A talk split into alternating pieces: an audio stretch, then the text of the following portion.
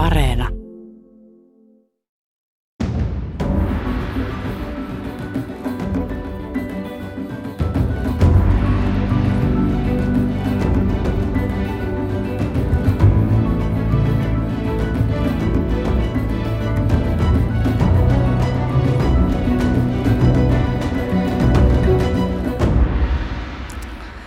Teollisuuden perusedellytyksiä ovat ensisijaisesti raaka-aine ja työ. Yhtä vähän ilman raaka-ainetta kuin työtäkään voidaan saada syntymään mitään tuotetta. Pelkkä raaka-aineiden olemassaolokaan ei vielä riitä, vaan on oltava niiden tarjolla olosta ja käyttökelpoisuudesta selvillä, mikä saattaa edellyttää hyvinkin työläitä tutkimuksia sekä korkeaa ja monipuolista tieteellistä ja teknillistä koulutusta. Tiede, joka jatkuvasti laajentaa tietojamme aineista ja niiden ominaisuuksista, sekä luo uusia tutkimusvälineitä, lisää myös yhä mahdollisuuksia hankkia eri aineita teollisuuden tarkoituksiin. Raaka-aineiden hankinta on siis useiden muuttuvien tekijöiden varassa oleva kysymys. Teollisuudessa tarvittava työ ei myöskään ole yksimääritteinen kysymys, vaan jatkuvasti muuttuva – Ihminen on valtavasti kehittänyt raaka-aineiden muokkausvälineitä ja rakentanut yhä monisepitteisempiä koneita ja laitteita. Tuloksena tästä kaikesta on meidän päiviemme koneellistettu suurteollisuus. Hyvää torstaista aamupäivää, hyvät kuuntelijat ja tervetuloa jälleen asiallisen talouspuheen äärelle. Moni vakiokuuntelijamme varmaan arvaakin, että mistä tuo äskeinen sitaatti oli peräisin. Se oli taas se minun maanmainio oppikirjani Liikemaailman pikkujättiläinen vuodelta 1946. Näin sinne määriteltiin se, mitä on teollisuus. Ja hyvä on määritellä sillä tänään, mikä maksaa. Ohjelman aiheena on hiilineutraali Suomi vuonna 2035 ja meidän vientiteollisuutemme. Miten vientiteollisuuden rooli tavallaan kestää tämän hiilineutraaliuden. Se on kunnianhimoinen tavoite. Millaisia vaatimuksia se asettaa vientiteollisuuden vetureille erityisesti metsäteollisuudelle ja teknologiateollisuudelle. Tämä on päivän pääkysymys ja täällä kanssani asiasta keskustelemassa kaksi asiantuntijaa, eli teknologiateollisuudesta Helena Soimakallia, tervetuloa. Kiitoksia ja hyvää huomenta. Ja Jyrki Peisa metsäteollisuudesta. Hyvää huomenta. Niin, Helena Soimakallio johdat teknologiateollisuudessa kestävän kehityksen yksikköä. Mitä kaikkea työhösi kuuluu? Kestävä kehitys on semmoinen sanapari, joka tulee tänä päivänä hyvin monessa paikkaa vastaan ja meillä se on määritelty semmoinen laajana kokonaisuutena, jossa on nämä ilmastoasiat, joista tänäänkin keskustellaan, mutta ilmastoon hyvin tiiviisti liittyvät esimerkiksi kiertotalouden ja energiateollisuuden ja politiikan kysymykset. Ja tietysti perinteisemmätkin ympäristöasiat, erilaiset ympäristöluvitukset, vastuullisuus tai vaikkapa ihan uudet teknologiat ja niiden kehittäminen. Eli kaikkea kestävän arvonluonnin saralla, kuten meillä sanotaan. No minkälainen on ollut polkusi nykyiseen tehtävään? Se on ollut paitsi innostavaa, niin kulkenut useamman toimialan kautta. Eli niin, mä olen diplomi-insinööri koulutukseltani tuolta Otaniemestä vuosimallia 92, mutta olen ollut ennen teknologiateollisuutta muun muassa energiateollisuudessa ja rakentamisen parissa. Yhteensä melkein 30 vuotta tulee tästä täyteen. No Jyrki Peisä, sinä johdat metsäteollisuuden yksikköä, jonka nimi on logistiikka, ympäristö ja energia. Mitä sinun toimenkuvasi pitää sisällä? Ja jos sen kiteyttää yhteen ajatukseen, niin meidän tiimi tekee töitä sen eteen, että suomalainen työ pärjää maailmalla, saadaan vientituloja kautta kansantaloutta vahvistettua. Yhä enemmän meidän työ painottuu tuonne Brysselin suuntaan, eli EUsta tulee todella paljon tänä päivänä sääntelyä, joka vaikuttaa keskeisiin suomalaisiin vientitoimialoihin. Tämän kaltaisten seikkojen parissa työskennellään. No sinä olet urasi aikana työskennellyt myös aika paljon tuolla politiikan kulisseissa, olet ollut monenkin ministerin avustaja. Miten itse omaa uraasi kuvaisit?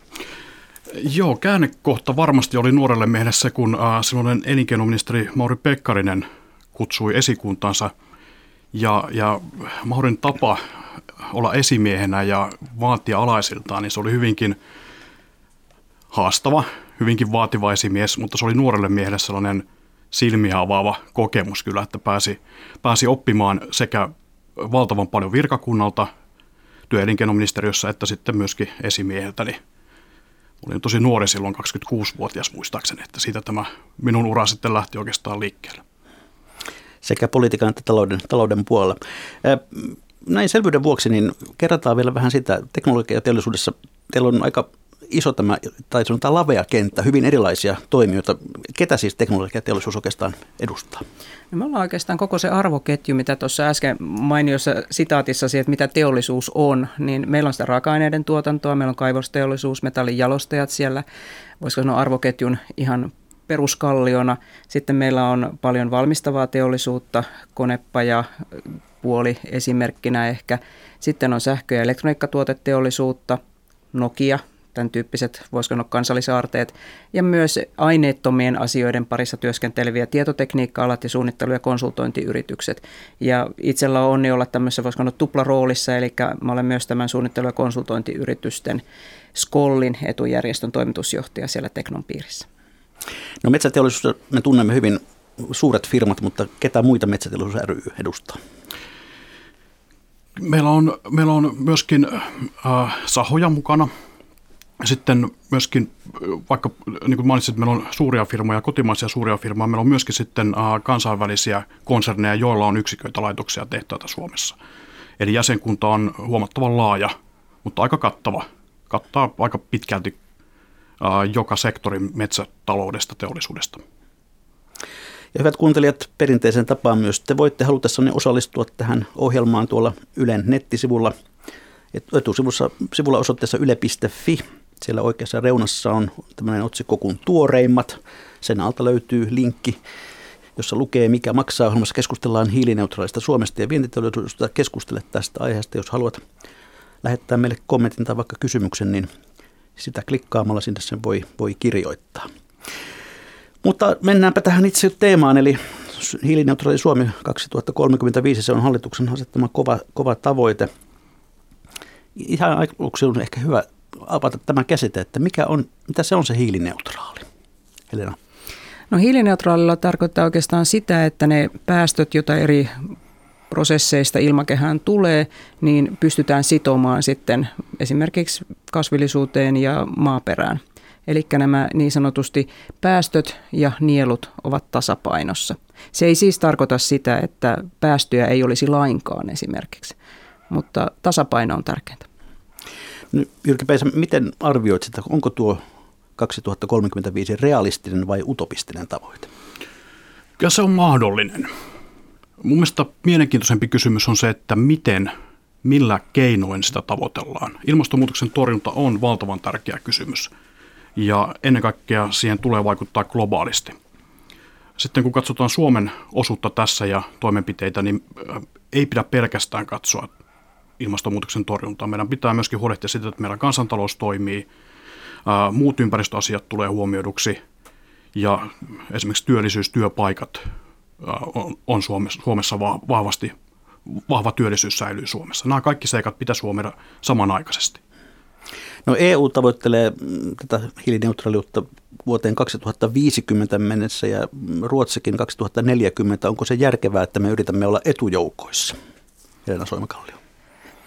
Mm, etujoukoissa olemisessa on sellainen houkutin tällaisille vientialoille, kuten teknologiateollisuus ja metsäteollisuuskin on, että niin me kasvatamme myös sitä omaa, voisiko sanoa, uskottavuuttamme ja vaikuttavuuttamme ja toivottavasti myös markkinaa tuolla maailman turuilla ja toreilla. Eli tulee vähän semmoinen sveitsiläinen kelloefekti, että noi, tuo kansa osaa ja niiden tuottamat tuotteet ovat niitä parhaita. Ja mielelläni kommentoisin myös tuohon Suomen tavoitteeseen, kuten myös Ruotsia ja muihin, että nythän esimerkiksi tuoreet tilastot, joita on vastikään tullut sekä EUsta että Suomesta – jos katsotaan vaikka ilmastovuosikertomusta, niin siellä on hyvin lupaava se polku. Että näyttää siltä, että me ollaan kyllä menossa kohti oikeaa suuntaa ihan kohtuullisella vauhdilla, mutta se ei ole mitenkään tietysti varmaa, vaan pitää myös huolehtia, että ne jatkoaskeleet on vahvalla pohjalla. No, Joo, lisäisin tähän edelläkävijyyteen, että, että mun mielestä se lisäarvoituu itseisarvona sitä edelläkävijyydestä. Jos mietitään tätä globaalia ilmastonmuutoksen torjuntatoimia, niin Ymmärrän sen, että EU pyrkii olemaan edelläkävijä, mikäli se johtaa siihen, että saadaan Kiina, Intia, monet muut Yhdysvallat mukaan siihen ilmastovastaiseen työhön. Silloin mun mielestä se toimii ja pelittää, siinä on järkeä, mutta itseisarvona ei. Jos sitä pystytään käyttämään tämän kaltaisena vipuvälineenä, niin, niin ymmärrän sen edelläkävijyyden. Mennään hetken kuluttua tarkemmin noihin teidän tiekarttoihin kohti tuota hiilineutraaliutta, mutta mm, onko sellainen, tämä aikataulu on aika tiivis, 15 vuotta, niin tarkoittaako se sitä, että täältä on niin vain väistämättä suljettava ne pahimmat tehtaat, jotta tuohon tulo, tavoitteeseen voidaan päästä? Tähän oikeastaan viittasin sanomalla, että tärkeämpi kysymys oikeastaan, että miten, minkälaisia toimenpiteitä ja keinoja me valitaan. Tämä pitää sinänsä ajatuksena paikkansa, että jos oletetaan, että on kärjistys, odotetaan, että Suomessa suljettaisiin yksiköitä ihan sen takia, että saadaan meidän CO2-päästöt alas. Meidän näkökulmasta me ollaan vientiteollisuuden edustajia, niin me ymmärretään se, että on kuitenkin globaali kysyntä tuotteella, sen takia niitä valmistetaan. Ja Suomi ei ole hinnanasettaja edes metsäteollisuustuotteissa, missä Suomi on erittäin vahva. Kysyntä globaalisti säilyy ja jossakin päin maailmaa ne tuotteet tullaan valmistamaan – ja tämän takia globaalisti me ei tulla vähentämään päästöjä, mikäli, mikäli ajettaisiin näin yksioikoista käristettyä politiikkaa, jossa pyritään Suomessa tuotantoa vähentämään. Se siirtyy ainoastaan muihin maihin ja pahimmillaan siellä on ympäristön kannalta löyhempää sääntelyä ja globaalisti päästöt ei tule lainkaan vähenemään, mutta työpaikat ja talous Suomessa heikkenee. Helena Soipakallio. Joo, komppaan täysin, mitä Jyrki tuossa hyvin kuvasi. Se hintakilpailu on todella raaka. Me tiedetään esimerkiksi konepajateollisuudessa, niin kauppoja kuulemma hävitään tai voitetaan vaikkapa prosentin hintamarginaalilla. Ja se täytyy ottaa aina huomioon ja sitä kilpailukykyä ei saa vaarantaa. Mutta sitten samaan aikaan tosiaan tällä edelläkävijyydellä myös toivotaan, että syntyy markkinoita. Ja esimerkiksi tämä epäonninen koronatilanne nyt, niin sehän on poikinut kovasti sitä pohdintaa, että kuinka voidaan samaan aikaan sekä toipua, pelastaa, turvata yritysten edellytykset koronan jälkeen, että tehdä sitä siirtymää, mitä teollisuudessa tarvitaan. Ja mä itse pidän hirveän hyvänä ja tärkeänä keskustelua investoinneista. Vähähiilisyys tapahtuu investointien kautta. Ja se tarkoittaa taas työtä ja hyvinvointia, niin meillä kuin muuallakin. No onko sellainen riski olemassa, että, että se, että täällä Euroopassa olemme kovin edelläkävijöitä, että, että itse asiassa jossakin tuolla toisaalla kilpailuvaltiksi otetaan se, että tervetuloa täällä saa saastuttaa? Kyllä tämä pitää todesta ottaa ja huomioida tämä, tämä riski ja uhka. Ja mun mielestä se on, niin kuin Helena tuossa sanoi, niin ainoa oikea teollisuuden näkökulmasta ainoa oikea ratkaisu on tehdä koko ajan jatkuvasti parantaa ja tehdä paremmin. Mutta kilpailukyky vaikuttaa siihen, kustannuskilpailukyky vaikuttaa siihen. Suomessa on käyty aika laajaa teollisuuden piirissä aika laajaa keskustelua, kriittistä siis eräiden tutkijoidenkin toimesta, jossa on esitetty erittäin kovia energiaverojen kiristyksiä teollisuuteen, valmistavaan teollisuuteen tilanteessa, jossa meillä nyt jo monet energiaverot on korkeampia kuin kilpailijamaissa. Ja tämän kaltaiset aloitteet ja tämän kaltainen politiikka johtaa kohti tuota riskiä, minkä, minkä kuvasit mun mielestä sitä, tässä kannattaa oikeasti olla tarkka. Niin kuin Helena sanoi, niin nämä marginaalit on hyvin pieniä ja tuotteiden hinta ratkaisee. Suomi lähtee lisäksi logistisesti aika takamatkalta, eli usein meidän tuotteiden markkinat on Keski-Euroopassa tai vielä kauempana. Ne pitää sinne kuljettaa, ja tämäkin takamatka pitäisi kirjaa umpeen siinä hintakilpailussa. Helena Soipkaalla. Joo, ja tuosta ihan vaan, mitä Jyrki hyvin toi logistiikasta vaikka esiin, että niin 14 prosenttia muistaakseni on teknologiateollisuuden alalla logistiikkakustannusten osuus lopputuotteesta, ja se on merkittävästi suurempi kuin missään muualla. Mutta olin oikeastaan pyytämässä puheenvuoroa kommentoimaksi tätä, että mikä meidät sitten tuhoaa, niin aika useinhan se on näin, että ei se tavoite, vaan se vauhti, joka saattaa osoittautua sitten huonoksi ratkaisuksi. Ja teollisuudessa nämä muutokset, vaikkapa päästöjen vähennys, niin ne ei tapahdu lineaarisesti, ne ei tule niin kuin tasaisesti alaspäin, mikä politiikassa aika usein unohtuu, kun asetetaan vaikkapa tämmöisiä vuosilukuihin sidottuja tavoitteita, vaan ne tapahtuu silloin, kun se investointi vaikkapa uuteen tuotantoteknologiaan tapahtuu, eli hyppäyksittäin. Täytyy sanoa, kun tuo sanan kuljetuskustannukset nousi tuossa esiin, että täällä yleisö kommentissa jo sanotaan näin, että sen sijaan, että kun tuossa tässä vanhassa kirjassa, jota siterasin, että, raaka ja työvoima ovat teollisuuden peruste, niin tällä muistuttaa, että myöskin energia- ja kulutuskustannukset ovat olennainen asia. Tämä siis oikaisuna liikemaailman pikkujättiläisen tekijöille sinne tuon puoleeseen. Mutta tuota, puhutaan hieman asenteista, ympäristöasenteista teollisuudessa. Mm, johtaja Helena Soimikallio, miten itse kuvaisit sitä, että miten esimerkiksi sanotaan viimeisen vuosikymmenen aikana ympäristöasenteet suomalaisessa teknologiateollisuudessa, ovatko ne muuttuneet? Mä voisin ehkä aloittaa anekdootilla. Mä oon tuommoinen Etelärannan paluumuuttaja. Oli edellisen kerran 90-luvulla. Suomi oli juuri liittynyt EU-hun, elettiin vuotta 1995-1996. Ja silloin rupesi tulemaan tämmöisiä uusiutuvien energianlähteiden tavoitteita Euroopan unionista tämmöille Suomeenkin. Ja muistan, kun kirjoitin yhtä lausuntoa tämmöiseen EUn uusiutuvan energian, olikohan vihreään kirjaan ja vein sen lausunnon esimiehelleni – ja olin kirjoittanut siihen, että hiilen käyttöön näyttää kohdistuvan rajoituspaineita ja vähän niin kuin ehkä rajumminkin. Niin esimieheni ojensi minua vuonna 1996, että kuule Helena, koskaan ei tule Suomessa sellaista tilannetta, että kivihiilen käyttöä rajoitettaisiin ympäristösyistä. No nyt meillä on päätös, jossa kivihiili on päätetty lopettaa sen käyttö Suomessa. Eli kyllä tämmöinen niin kuin iso asenneilmapiirin muutos on tapahtunut yhteiskunnassa ja mun mielestä semmoinen ehkä kaikkein merkittävin murroskohta oli tuossa pari vuotta sitten, kun tämä kansainvälinen tieteellinen ilmastopaneeli julkisti raporttinsa, jossa sitten ennustettiin, että miten ilmasto lämpenee, jos nyt päästöjä ei hyvin nopeasti rajoiteta. Ja se aiheutti paitsi poliittisessa kentässä, niin myös yrityksissä selkeästi tämmöisen, voisiko sanoa strategiahyppäyksen, että tällä hetkellä ilmastoasiat on hyvin monen yrityksen ihan siellä strategiaan kirjattuna tavoitteena. Tuossa tuli mieleen ihan omalta uraltani muistuma, kun olen itse ajatellut 80-luvun puoliväliä kenetä hommia, tein jutun tuulivoimasta. Sain aivan hörhön maineen. Ei siis tuulimylly, höpö, höpö, ei semmoinen voi sähköä tehdä. Mutta Jyrki Peisa, miten metsäteollisuudessa, niin minkälaista asennemuutosta siellä on havaittavissa? Yritän miettiä omaa, omaa työelämääni ja sitä kautta havaintoja, niin niin on, on kyllä muutosta tapahtunut yleisesti yhteiskunnassa. Ja myöskin teollisuuden osalta, mä annan yhden esimerkin. Ää, mm, nykyisen hallituksen ohjelmassa on kirjaus, että pyydetään teollisuuden toimialoja tekemään tällaiset vähäpäästöisyystiekartat, miten toimialat itse näkee oman tulevaisuutensa. Ja Metsäteollisuus teki oman karttansa, nimettiin se ilmastokartaksi ja meidän päästöt tällä hetkellä on Suomen, Suomen, Suomesta aiheutuvat päästöt, fossiiliset päästöt on, on jotain 54 miljoonaa CO2-tonnia. Meidän osuus siitä on 3 miljoonaa CO2-tonnia. Tämän ilmastotiekarttatyön yhteydessä, joka tehtiin hyvin tiiviisti meidän jäsenyritysten kanssa, niin, niin meillä on selkeä näky siitä, että on mahdollista toimia siten, että päästään nitistämään koko tuo kolme miljoonaa lähes minimiin. Ja, ja tämän työn tekemisessä ei jäänyt kyllä epäselväksi, eikö teollisuus ja yritykset ottaisi erittäin tosissaan ja, ja vaka, vakavasti tämän ilmastotyön.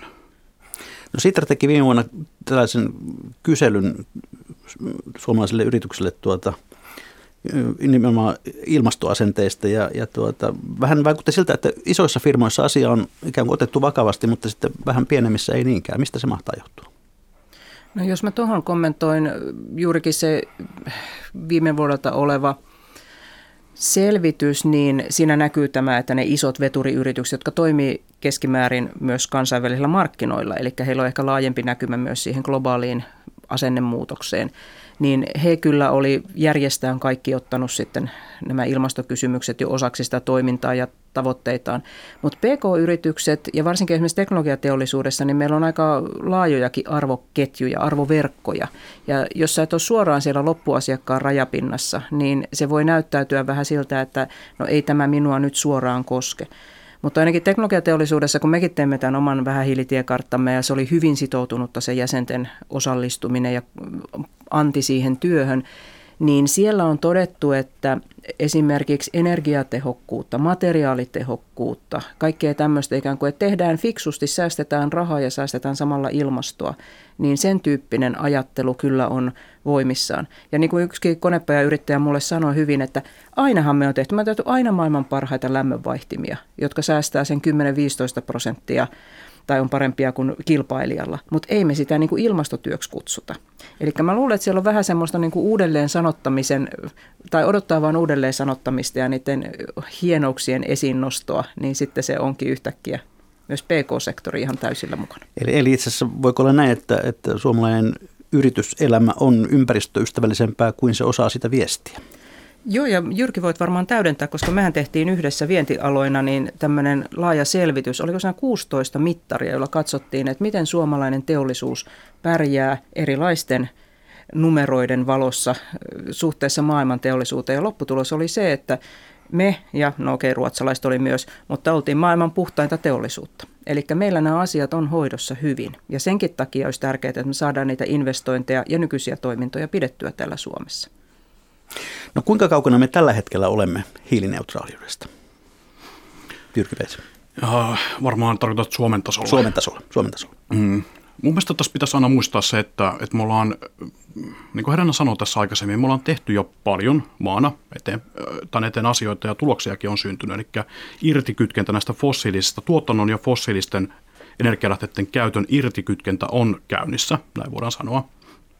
Ja, ja ehkä julkista keskustelua saattaa saada mielikuvan, että ei ole mitään tehty ja olemme menossa kohti katastrofia.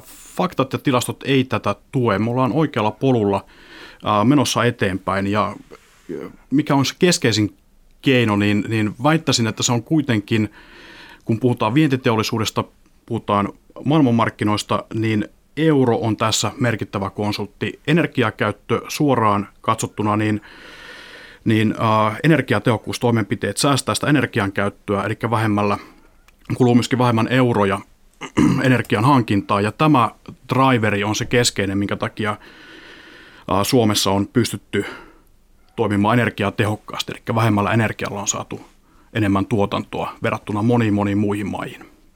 Mutta jos nyt kysymys oli, että kuinka kaukana me olemme tällä hetkellä hiilineutraaliudesta, niin löytyykö siihen vastausta, Leena Soimakallio? No joo, ehkä mä tämmöisenä voisiko sanoa jonkun sortin kävelevänä tilasto, tilastomaakarina, niin tota, näissä teollisuuden vähähiilitiekartoissa, ja nyt viittaan siis teknologiateollisuuden, kemian teollisuuden ja metsäteollisuuden ja energiateollisuuden yhteisiin.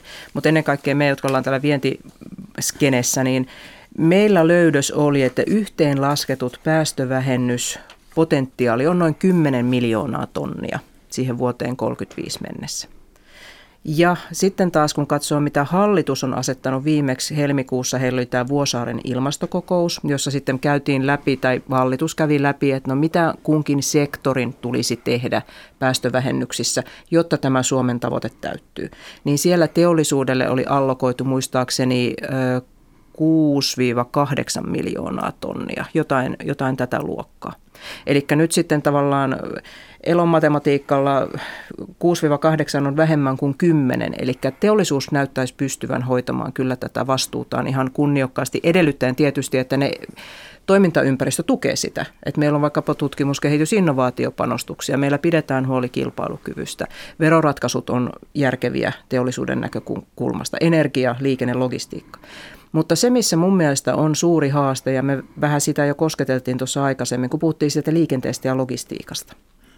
Eli nämä niin sanottu taakanjakosektori Eurooppa-slangissa, jossa puhutaan asumisesta, liikenteestä, maankäytöstä, jotka ei ole päästökaupan piirissä, mutta josta tulee merkittäviä päästöjä, niin siellä kyllä joudutaan tekemään aika nopeasti hyvin perustavaa laatuisia muutoksia. Esimerkiksi tämä sähköautokeskustelu on mun mielestä loistava esimerkki siitä, että miten kipeää se on ja miten paljon se huolta aiheuttaa myös sitten ihan yksittäisissä kansalaisissa, mutta myöskin niissä esimerkiksi PK-yrityksissä, koska kulut nousee, mutta sitten tavallaan se paluuposti niin ei oikein näyttäydykään parempana elämänä tai minä muunakaan konkreettisena.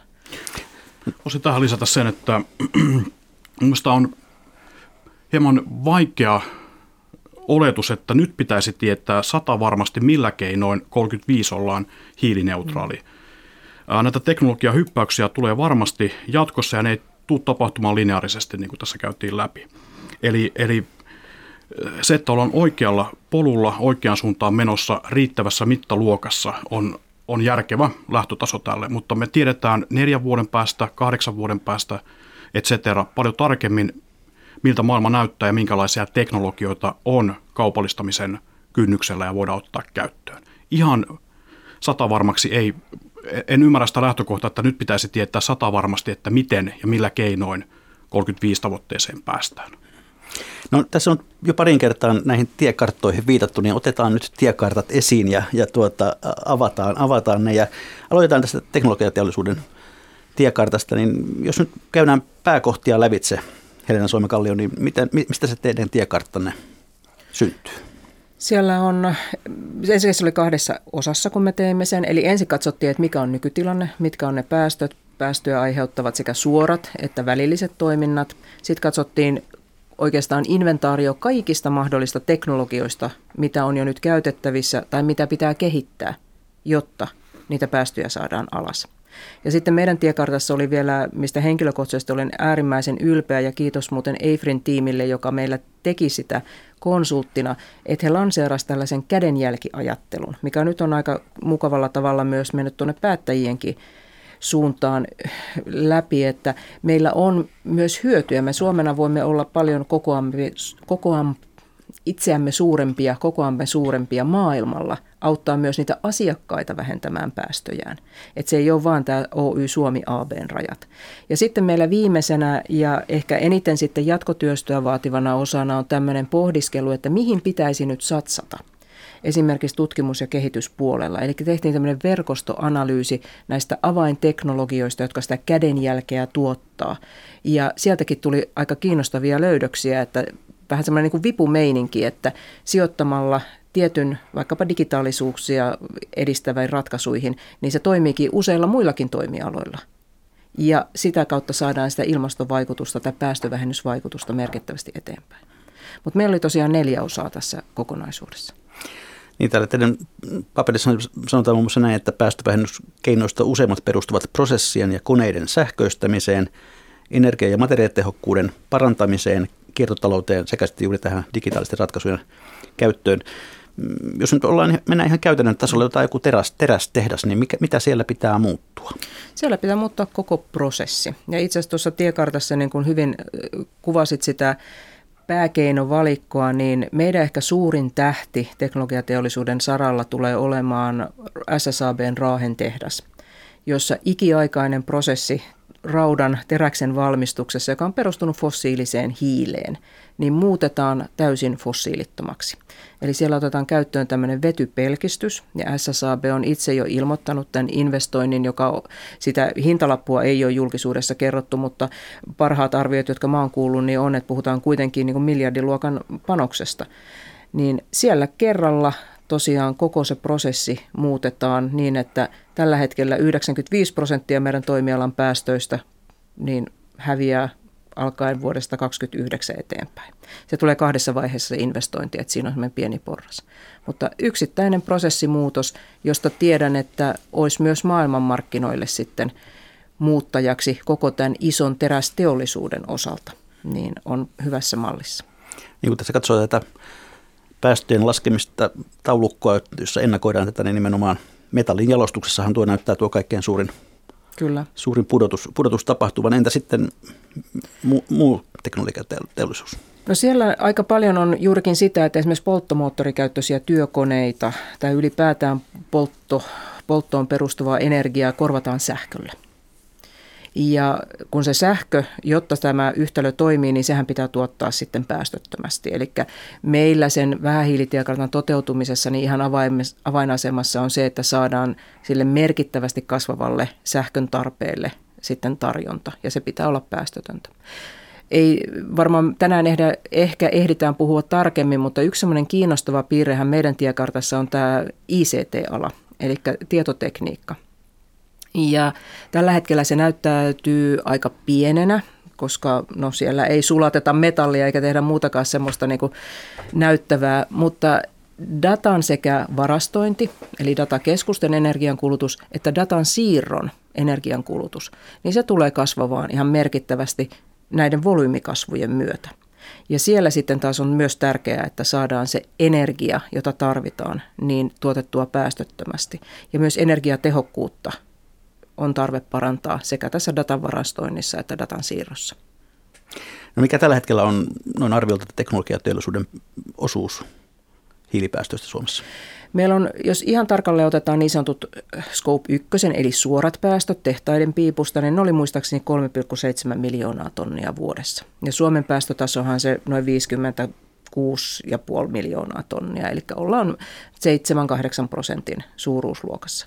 Muistaakseni Suomen teollisuuden päästöt kokonaisuutena on noin 10 prosenttia, jos puhutaan näistä suorista päästöistä. Jos ja kun otetaan se energia, jota käytetään huomioon, niin sitten nousee sinne noin 6 miljoonaan tonniin vuodessa tämä meidän niin sanottu syntisäkki. No metsäteollisuus, teillä on tällainen vihreä ja vireä talous, metsäteollisuuden ilmastotiekartta. Jyrki Peisa, mitkä ovat tämän kulmakivet? Meillä on neljä, neljä tuota, tulokulmaa tähän asiaan. Ensimmäinen on tämä irtikytkentä, eli käyttäisimme, tulemme käyttämään yhä vähemmän fossiilisia energialähteitä meidän tuotannossa, tuotantoprosesseissa. Tällä hetkellä lähemmäs 90 prosenttia meidän käyttämistä polttoaineista on jo nyt uusiutuvia, ja tämä on valtavan iso luku. Etelä-Euroopassa monet meidän kilpailevat tehtaat käyttää sataprosenttisesti fossiilisia maakaasua. Meillä on jo nyt uusiutuvaa 90, mutta tahtotila on se, että me pystyttäisiin vuoteen 35 mennessä nitistämään se loppukin fossiilisten polttoaineiden käyttö. Kolme miljoonaa CO2-tonnia on, on meidän osuus näistä päästöistä ja nämä fossiilittomat tehtaat, lähes fossiilittomat tehtaat on mahdollisia edellyttää investointeja ja investointiympäristöä. Myöskin tätä kädenjälki asiaa pohdittiin paljon. Kullakin tuotteella on oma tarpeensa ja tarkoituksensa tänä päivänä, kun on nämä korona-ajat ja muuta, niin, niin äh, käsipyyhkeiden kysyntä, vaikkapa nämä koronamaskit ja monet, monet muut tuotteet, niin on oma tarkoitusperänsä. Äh, me arvellaan, että, että meidän tuotteiden globaali, metsäteollisuustuotteiden globaali kysyntä tulee kasvamaan merkittävästi 200 miljardilla äh, seuraavan kymmenen vuoden aikana. Ja äh, me halutaan tuottaa ne maailmanmarkkinatuotteet tavalla, joka vähentää CO2-päästöjä, eli puhutaan tästä kädenjäljestä. Ja me ollaan arvioitu sitä, että mikäli ää, nämä tuotteet tehtäisiin uusiutumattomista raaka-aineista, niin, niin ää, verrattuna se, että ne tehdään uusiutuvista, uusiutuvasta materiaalista, niin tämä säästö globaalisti on, on noin 16 miljoonaa CO2-tonnia. Lisäksi meillä on, kun puhutaan metsäteollisuudesta, niin metsien hiilivarasto on tärkeä keskeinen asia. Ja meidän arvio on se, että metsän kasvatustoimenpitein tehostamalla metsän kasvatusta oikea-aikaisesti, riittävän laajalaisesti, niin metsien hiilinielusta, eli tästä vuosittaisesta hiilipuuston kasvusta voidaan, voidaan huolehtia ja puuston hiilivarasto tulee jatkossakin meidän arvion mukaan kasvamaan Suomessa. Eli Suomen metsät on jatkossakin ilmakehää viilentävä, viilentävä vaikka metsien käyttö hieman kasvaisikin nykyisestä. Ja lisäksi me ollaan arvioitu meidän kansantaloudesta vaikutusta ja meidän arvioissa on ETLA ollut mukana, elinkeinoelämän tutkimuslaitos, niin on, on arvio, että 12 miljardia on se arvonlisä, joka tulee suomalaiseen yhteiskuntaan. Ja mikäli tämä kaikki perittää niin kuin toivotaan ja parhain päin menisi, niin, niin tämä arvonlisä pystyy jatkossa olemaan vielä paljon korkeampi. Eli tavoitellaan irtikytkentää fossiista energialähteistä, mutta samaan aikaan tuotannon kasvua. Ja tätä kautta saadaan aidosti globaalisti vaikuttavia ilmastotoimia tehtyä. Ja tuossa vaiheessa, kun tuo julkaistiin tuo teidän tiekartta, niin Timo Jaatinen, toimitusjohtajana, arvioi jopa näin, että metsäteollisuus voi kantaa jopa kokoaan suuremman korren Suomen kunnianhimoiseen tavoitteeseen olla hiilineutraali vuonna 2035. Mihin tämä arvio mahtaa perustua? Kyllä se perustuu siihen, että meillä on äh, verrattuna, jos mä katson globaalisti metsäteollisuustoimialaa, niin, niin Suomi on aidosti edelläkävijä siinä, että kuinka uusiutuvilla energialähteillä voidaan tuottaa se energia verrattuna fossiilisiin. Tässä Suomi on, on maailman kärkeä. Toinen seikka, mihin uskon, että toimitusjohtaja Jaatinen on viitannut, on, liittyy metsäsektorin, metsäteollisuuden osaamiseen. Suomalaiset metsäfirmat on markkinajohtajia myöskin tuotekehityksessä. Meidän toimialaa ei pidä verrata lääketeollisuuteen tai muuhun, joka on hyvin T&K-valtainen toimiala. Tärkeintä on se, että meidän firmat olisi ja on jatkossakin oman segmenttinsä huippuja silloin suomalainen osaaminen vastaa siihen tulevaan globaaliin kysyntään näiden uusien tuotteiden, tuotteiden osalta. Ja toive on tietenkin se, että myöskin nämä uusien tuotteiden tuotantolaitokset sijoittuisivat Suomeen. Ja silloin me puhutaan sitä kustannuskilpailukyvystä, mihin hintaan, kuten liike-elämän pikkujättiläinenkin viittasi, raaka-aine, työvoima, energia, kaikki tämä saadaan käyttöön Suomessa, jotta ne on globaalisti kilpailukykyisiä ne tuotteet. Helena Soimakallio, teknologiateollisuus. Joo, mä innostuin tuossa kovasti, kun kuuntelin Jyrkiä ja tosiaan toi metsäteollisuuden, voisiko sanoa tiekartta on mun mielestä hyvä esimerkki meidän kemian ja teknon osalta tästä kädenjälkiajattelusta.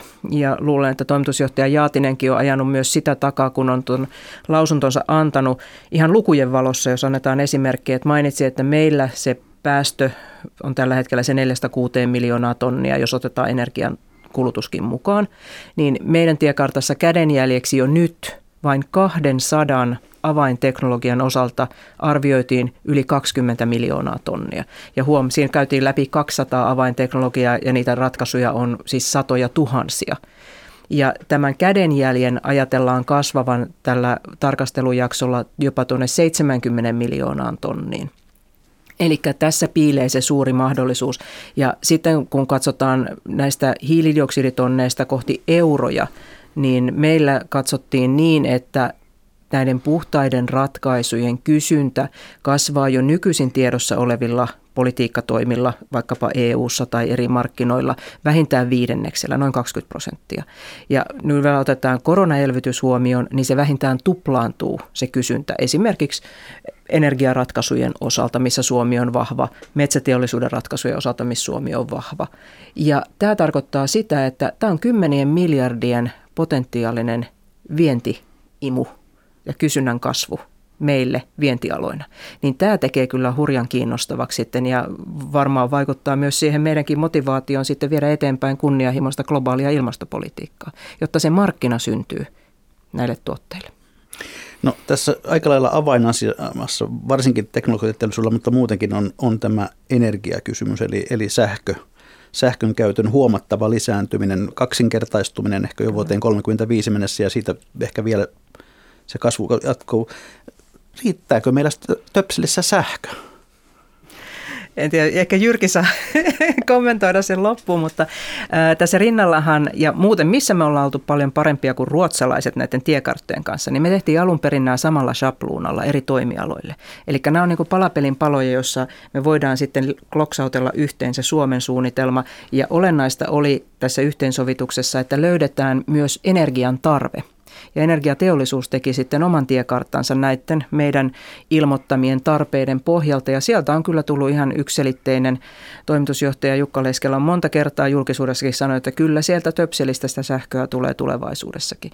Se, mikä meillä on iso murros tulossa, niin on varmasti tällainen sektoriintegraatioajattelu, jota ei varmaan tänään meillä aika riitä käsitellä pidemmälle, mutta että tämä koko energiajärjestelmä on muuttumassa hyvin erinäköiseksi kuin mitä se vielä oli vaikkapa parikymmentä vuotta sitten, jossa oli isoja tuotantolaitoksia ja sitten oli kulutuspisteitä ja niiden välillä oli verkko. Ja tuotannon ja kulutuksen piti kaikkina hetkinä kohdata, just eikä melkein niin tota, tähän tulossa paljon uusia toimijoita.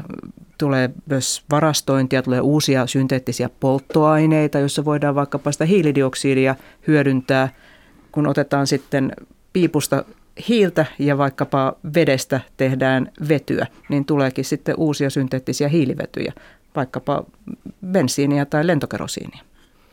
No jos sitten katsotaan niin päin että teidän tiekarttoja, että mitkä ovat siellä sitten ne akilleen kantapäät, eli mikä voi olla se, joka sitten ikään kuin laittaa kartan tuleen, että se ei toteudukaan. Minkälaiset asiat siellä ikä uhkaavat eniten? Jyrki Peis. Meidän osalta uskon näin, että investoinnit ratkaisee. Eli jos meillä on uskoa siihen, että Suomessa voidaan taloudellisesti kannattavasti jatkaa tuotantoa. Se tarkoittaa sitä, että meidän ää, yritykset kokee Suomen kannattavaksi investoida ja näiden investointien myötä myöskin tämä energiajärjestelmä tulee olemaan yhä vähäpäästöisempi. Tämä ratkaisee loppuviimeisen ison kuvan. Tuohon Akilleen kantapäähän, niin kyllä mun mielestä Juho-Pekan kysymys tästä vähäpäästöisen sähkön riittävyydestä on oikea. Ja toki haluamme uskoa energiateollisuutta, että, että sähköä tullaan tuottamaan riittävästi. Se vaatii kyllä valtavan paljon investointeja, mutta myöskin meillä esimerkiksi paperikoneiden osalta paperikoneet käyttää paljon sähköä. Ja sähkön hinta on erittäin ratkaiseva tekijä siinä, että missä, missä paperia kannattaa tuottaa. Tähän liittyy myöskin verotuskysymykset ja, ja mm, monet muut sähkön käyttöön liittyvät poliittiset kysymykset, siirtohinnat, monet monet muut seikat ja, ja Akilleen kantapääksi voi muodostua se, että meillä on näköpiirissä, että meillä on julkinen talous tulee olemaan isoissa ongelmissa tästä eteenpäin pitkän aikaa. Ja jos tätä äh, lähdetään kuromaan umpeen lyhytnäköisesti veroja kiristämällä, niin, niin tämä antaa huonon näkymän siitä, että miten esimerkiksi energiaverotuksen jatkossa käy. Siellä jos tätä politiikkaa jatketaan, niin kiristyspaineet energiaveroihin tulee olemaan suuret, joka heikentää investointinäkymiä sitten Suomessa. Toivomme, että tähän ei tarvitsisi mennä. Helena Soimakallio, teknologiateollisuus. Joo, lisäisin tuohon Jyrki hyvään toteamukseen kaksi sellaista asiaa, jotka tällä hetkellä näyttäytyy peikkona näiden investointien saamisen kannalta tai toteutumisen kannalta ja edelleen vähähiilitiekartan toteutumisen kannalta. Yksi niistä on tämmöinen nyt ajankohtainen regulaatiohanke, joka on Euroopan unionissa menossa, joka kulkee nimellä kestävän rahoituksen aloite. Eli tavallaan, joka on lähtenyt finanssisektorille tarpeesta yhdenmukaistaa sitä määrittelyä, että no mikä on sitten kestävää ja kestävä investointi. Ja ohjata tietysti edelleen niitä rahoja investoreiden mielenkiintoa näihin kestäviin hankkeisiin. Mutta jos sitten tämmöinen eurooppalainen määrittely sulkee pois suomalaisia vahvuuksia – vaikkapa energiaratkaisuja tai energiantuotantomuotoja tai jotain teknologioita, niin sehän on ihan kestämätöntä. Et silloin me ollaan niin kuin ikuisesti siellä vaihtopenkillä ja vaan johtuen siitä, että jossain muussa maassa tai Euroopassa ei ole sitten vaikkapa niin hyvin osattu hoitaa aiemmin näihin kyseisiin teknologioihin tai energiantuotantomuotoihin liittyviä kysymyksiä, esimerkiksi ydinvoiman osalta loppusijoitusta ratkaistu, niin meitä ikään kuin rangaistaan. Niin sen mä näkisin tärkeänä, että me osataan tunnistaa ja ratkaista ja raivata pois päiväjärjestyksestä sellaiset niin kuin turhanpäiväiset esteet, jotka rajaa meidän tekemisiä tai teknologioita, jotka on käytettävissä. Me tarvitaan kaikki teknologiat. Ja sitten toinen on täällä kotimaassa niin investointien luvitus. Eli niin se, se ei niin kuin houkuttele ja täytyy muistaa, että kun ne hallitukset tekee niitä jossakin maailman turuilla ja miksei suomalaisissakin turuilla niin tuota, investointipäätöksiä ja sijoituspaikkapäätöksiä vaikka tuotantolaitoksille, niin siellä on hyvin monta tekijää, jotka he joutuvat ottamaan huomioon. Ja nämä Jyrkin mainitsemat on varmasti listan kärjessä, että mitkä on tuotantopanosten kustannukset. Mutta jos sitten se on hyvin epävarma se näkymä, esimerkiksi Finpalpin ympäristölupa hylättiin sitten tässä ihan tuoreesti Kuopiossa, Kuopiossa ja, ja siinä oli kuitenkin pitkä prosessi takana, olisi ollut iso investointi, Mä en ota nyt kantaa siihen, että tavallaan se yksittäinen keissi, mutta vaan, että jos tulee olo investoreille, että on epävarmaa, että saako sen luvan, tai jos sen luvan saamissa kestää vuosikausia, niin kyllä me voidaan silloin ikään kuin kompastua näihin omiin byrokratioihimme. Ja sen takia esimerkiksi teollisuus ajaa hyvin voimakkaasti tämmöistä digitaalista yhden luukun integroitua ympäristölupamenettelyä, jos olisi vielä takuaika, että 12 kuukautta ja lupa pitää saada – ja mä uskon, että kyllä meillä osaamista ja tietoa riittää, että ei tietenkään tehdä kompromissia sitten ympäristöasioiden hallinnan suhteen. Siitä ei ole kysymys. No onko näille tiekartoille mitään karkeata hintalappua? Paljonko näitä investointia, kuinka, kuinka monista miljardeista me puhumme, jotta päästään siihen hiilineutraaliuteen vuoden 2035? Meidän osalta puhutaan sadoista miljoonista jos rajataan tarkastelu siihen nimenomaan fossiilisten päästöjen vähentämiseen liittyviin investointeihin. Mutta isossa kuvassa kyse on siitä, että kannattaako tuotantolaitoksiin investoida ja tuotantolaitoksia investoida. Se on me puhutaan miljardiluokan investoinnista. Jos nämä miljardiluokan investoinnit toteutuu, niin silloin kyllä toteutuu myöskin nämä energian käyttöön liittyvät investoinnit. Metsien hoito vaatii omia toimenpiteitään. Siinä julkinen sektori on, on ollut osaltaan mukana. Se vahvistaa metsien kasvua sitä kautta myöskin parantaa tätä metsien ilmakehää viilentävää vaikutusta, mutta myöskin turvaa meidän sitten tätä raaka-ainesaantia. Mutta sadoista miljoonista puhutaan meidän osalta puhtaasti vuosikymmenen kuluessa. Entä teknologiateollisuus? Meillä ei ole laskettu suoraan hintalappua sille, mutta niin kuin tuossa aiemmin sanoin, niin nämä tiedossa olevat yksittäiset suurimmat prosessimuutokset, niin ne on miljardiluokkaa. Ja sitten tietysti paljon pieniä puroja siellä eri, eri sektoreilla. Mä oon itse käyttänyt sellaista lukua, jonka olen tuolta Temin suunnalta saanut ja kuullut alun perin, että koko tämä transformaatio tai muutos niin tarkoittaisi vuoteen 35 mennessä, niin 10, jopa 20 miljardin euron investointitarvetta. Mutta siinä on toki jo paljon välillisiäkin kustannuksia ja ennen kaikkea siinä on tämä energiajärjestelmään liittyvä kustannus mukana. Mutta kyllähän isoista rahoista puhutaan, mutta niin kuin investoinneissa aina, sun täytyy muistaa se, että investointi on panos, jolla on tuotto. Eli meillä on nyt syytä odottaa, että me saamme sen investoinnin plus siihen liittyvän vielä hyödyn korkoineen myös taloudellisesti kotiutettua. No mitä teollisuudessa, minkälaisen odotuksen katsellaan valtion suuntaan? Tuossa jo nousi esiin tämä lupamenettely ja byrokratia, mutta mitä valtion pitäisi tehdä, jotta nämä teidän tiekarttanne toteutuisivat, Jyrki Peisa? Kun kyse on miljardiluokan investoinnista, joiden käyttöikä on kymmeniä vuosikymmeniä, niin kyllä investorit edellyttää ja odottaa vakaata toimintaympäristöä. Ja nyt on puhuttu energiakustannuksista. Pitäisi, pitäisi olla selkeä näkymä siitä, että myöskin nämä kustannukset jatkossa pysyy äh, kilpailijamaihin näiden samalla tasolla. Tästä indikaatiot tähän asti, esimerkiksi nykyisen hallituksen aikana, niin meidän osalta energiaverot eivät ole laskeneet, vaan pikemminkin päinvastoin nousseet. Dieselveron kiristys lisää meidän kustannuksia 20 miljoonaa ja sitten tehtaiden polttoaineverotukseen liittyvät muutokset edelleen nostaa meidän energiakustannuksia. Tämä ei lupaa hyvää jatkoa ajatellen. Jos, jos näin toimitaan jatkossakin, niin, niin tämä näkymä merkittävästi heikentää investoijien luottamusta siihen, että miten, miten, mikä on energian hinta Suomessa jatkossa. Myöskin työmarkkinapuolella toivotaan uudistuksia, enemmän joustoja sinne, mutta samalla myöskin osaavaa työvoimaa. Koulutuspolitiikkaan kannattaa panostaa. Meillä on myöskin logistiikkaan liittyviä odotuksia, eli meillä on tosiaan raaka-aine Suomessa, sen takia meidän arvonlisäkin on niin korkea suomalaiseen yhteiskuntaan, mutta se puu pitää saada sieltä metsästä tehtaalle järkevään hintaan ja sitten tuotteet tehtaalta sinne maailmanmarkkinoille edelleen kuljetettua. Ja tässä alemanastaisen tieverkoston kunto on keskeinen seikka ja tässä taas hallitus on toiminut siten, että alkaa olemaan näkymää siinä, että tätä tiestön korjausverkkaa saadaan kurottua umpeen. Sitä pidämme erittäin positiivisena asiana.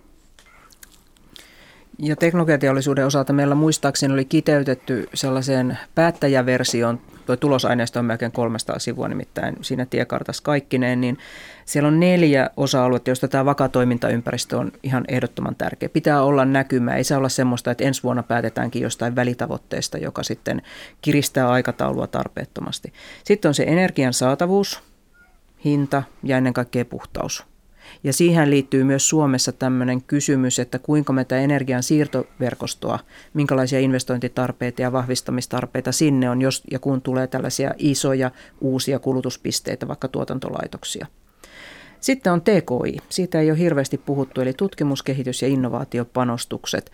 Ja se on ihan avain roolissa teknologiateollisuuden tiekartassa. Sellaisia arvioita on esitetty, että noin kaksi kolmasosaa kaikista näistä ratkaisuista, mitä tarvitaan ylipäätään tällaiseen 2050 globaali hiilineutraalisuustyyppiseen polkuun, niin on jo olemassa. Mutta siellä on vielä se, voisiko sanoa, vähintään neljännes, jotka on joko idea-asteella tai ne alkaa olla semmoisessa niin laboratoriosta ulos pyrähtämässä, mutta ennen kaikkea, että niissäkin tarvitaan semmoista demonstrointia, pilotointia – ja tämä liittyy tähän vientiin sillä tavalla olennaisesti, että jos me haluamme jotain uutta teknologiaa kaupata tuonne maailmalle, niin aika harva ostaa sitä, ellei sitä ole testattu jossakin. Ja sen takia esimerkiksi teknologiateollisuuden kärkiviestejä on ollut koko tämän prosessin ajan ja on tulevaisuudessakin, että meidän pitää pitää huolta tutkimus-, kehitys- ja innovaatiopanoksista, nostaa se sinne tiede- ja teknologianeuvostosuositukseen 4 prosenttiin bruttokansantuotteesta. Ja sitten siinä kyljessähän kulkee osaaminen. Eli osaaminen ja koulutus pitää sitten seurata, jotta meillä on niitä ihmisiä, jotka pystyy sitä TKItä ja edelleen niitä uusia prosesseja tai tuotteita toteuttamaan. Nyt on aika ottaa kristallipallo esiin. Jyrki Peisa, miltä näyttää suomalainen metsäteollisuus vuonna 2035? Miten se eroaa tämänpäiväisestä? Teemme kovasti työtä sen eteen, että pärjäämme maailmanmarkkinoilla yhä paremmin. Meillä on ollut voisi sanoa, että rakennemuutos käynnissä jo pitkään toimialalla. Paperin kysyntä on laskenut, mutta uusia tuotteita on tullut tilalle. uskon, että tämä kehitys tulee jatkumaan ja to- todella toivon, että, että valtiovalta toimii siten, että Suomeen kannattaa investoida, että me saadaan myöskin nämä uusien tuotteiden tuotantolaitokset Suomeen. Esimerkiksi tekstiilimarkkinat, tekstiilipuoli, vaateteollisuus on sellainen, missä uskon, että kuitupohjaiselle puupohjaisille kankaalle tulee olemaan markkinaa ja kysyntää. Mutta se ei ole mitenkään kirkossa kulutettu, että ne tuotantolaitokset syntyy Suomeen. Mutta lähdetään siitä, että syntyy ja on ennustettava järkevä toimintaympäristö Suomessa. Uskon, että Suomi tulee menestymään jatkossakin. Meillä on vielä palan sen verran historiaa, minkä takia olen näin optimistinen, on se, että meillä on kautta historian sivu pystytty yhdistämään puuraaka-aine – kestävästi hoidetut metsät ja sitten osaaminen. Ja tätä kautta on kyetty sitten, niin kuin pikkujättiläinen osa, osaavasti kertoi, kyetty tuottamaan tuotteita, millä on ollut kysyntää globaalisti. Ja ei, ei tämä peruskuvio ole niin kuin mihinkään muuttumassa. Helena Soimakallio, teknologiateollisuus vuonna 1935, miltä se näyttää Suomessa? No meillä on tehty silloin jo ensimmäiset isot prosessiinvestoinnit esimerkiksi sinne Raaheen ja sitä myötä ollaan hyvällä polulla näissä päästöjen vähentämisessä. Mutta ennen kaikkea meidän tuotteiden kylkeen on tullut yhä enemmän ja enemmän palveluita digitaalisuuden myötä, vaikka elinkaaren hallintaa. Hissit Shanghaissa juttelee jo tänä päivänä Hyvinkään kanssa ja kertoo, jos rupeaa laakeri värisemään liian, liian paljon ja tekee ennakoivan huollon. Eli me laajemman sitä arvoketjua ja sieltä tulee myös uusia liiketoiminta-alueita. Ja myös kierrätysmateriaalien tai kiertotalouden toteutuminen on hyvin pitkällä. Eli materiaalipuolella paitsi hukka on saatu leikattua pois, niin myöskin tuotua uusia materiaaleja ja valmistusteknologioita toimialan käyttöön. Yksi pieni poiminta tuolta yleisökeskustelusta. Mm, Jyrki Peisalle kysymys, ottaako teollisuus vastuun myös hiilinielujen säilymisestä Suomessa? Meidän toiminta lähtee siitä, että metsien vahva kasvu on sekä toimialan että Suomen etu. Panostamme metsien, kannatamme metsien oikea-aikaista hoitoa, joka vahvistaa metsien kasvua. Eli tältä osalta kyllä kannamme vastuun. Lisäsin tähän myöskin metsäluonnon monimuotoisuuden ja monimuotoisuuteen liittyvät toimet. Tälle antaa kontekstia se, että mikäli metsiä ei käytettäisi, hoidettaisi, niin tästä meillä on esimerkkejä Kanadasta ja Venäjältä, missä, missä metsät tulee sitten ikä, ikävaiheensa loppupuolella, ne, sen tulee, äh, voi tulla kuivuutta, metsien terveys haparoittuu, voi tulla kuivuutta, sen jälkeen voi tulla äh, äh, tuholaishyönteisiä, jonka jälkeen nämä metsät on hyvin alttiita erittäin suurille metsäpaloille, jolloin se CO2 vapautuu puitten sitoma CO2 vapautuu luontaisesti ilmakehään. On vahvaa todistusaineistoa siitä, että metsien käyttö, kestävä hoito ja muu on ilmaston kannalta loppuviimein kestävämpi, kestävämpi tie, kun huomioi sen globaalin kysynnän kuin metsien hoitamattomuus. Tätä kautta kannamme tästä vahvasti vastuuta. Tulkitsen, että vastaus oli siis myönteinen.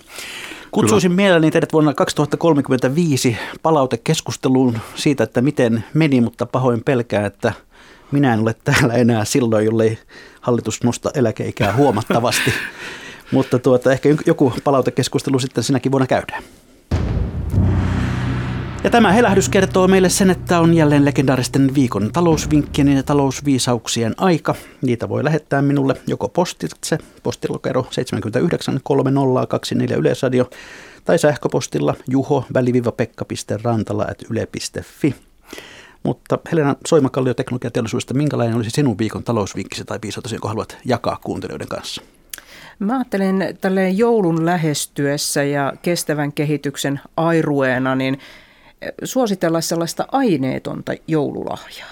Eli pidetään suomalaiset myös palvelut jalkeilla ja elinvoimaisina – ja annetaan sellaisia lahjoja, jotka vie meidät sitten nautintojen äärelle joko teatteriin tai ravintolaan tai jonnekin muualle. Ja sitten semmoinen, voisiko sanoa, do it yourself-versiohan se, että vietetään vaan ihana läheisten kanssa yhteinen rento joulun aika. Toki nämä koronaturvatoimet muistaen, mutta aineettomuutta ja kiertotaloutta. Jyrki Peiso. Kiteyttäisin, että arvostetaan työtä Mulla on semmoinen kutina, että kaikkea työntekoa Suomessa ei arvosteta, vaan arvotetaan, että joku toinen työpaikka on arvokkaampi kuin toinen. Itse ajattelen siten, että kaikki työ tässä tilanteessa on äärimmäisen arvokasta. Samalla kun tehdään perheen elannon eteen toimia, niin myöskin vahvistetaan Suomen kansantaloutta ja siten meidän koulutusta ja terveydenhuoltoa. Viikon yleisövinkki tai oikeastaan ajatelma, tämä on Urjalan Untolta, kuuluu näin. Kaikilla on jokin heikko kohta. Eräät ovat niin lähellä omaa itseään, etteivät kykene käsittämään ostajien tai muiden liikekumppaneiden näkökantoja. Ja eräiden mielestä heidän omat käsityksensä oikeasta ja väärästä ovat yleispäteviä, joten he vaativat myös toisia hyväksymään ne. Kiitoksia Jyrki Peisa, kiitoksia Helena Soimakallio, kiitoksia hyvät kuuntelijat. Mikä maksaa, sitä me ihmettelemme jälleen viikon kuluttua.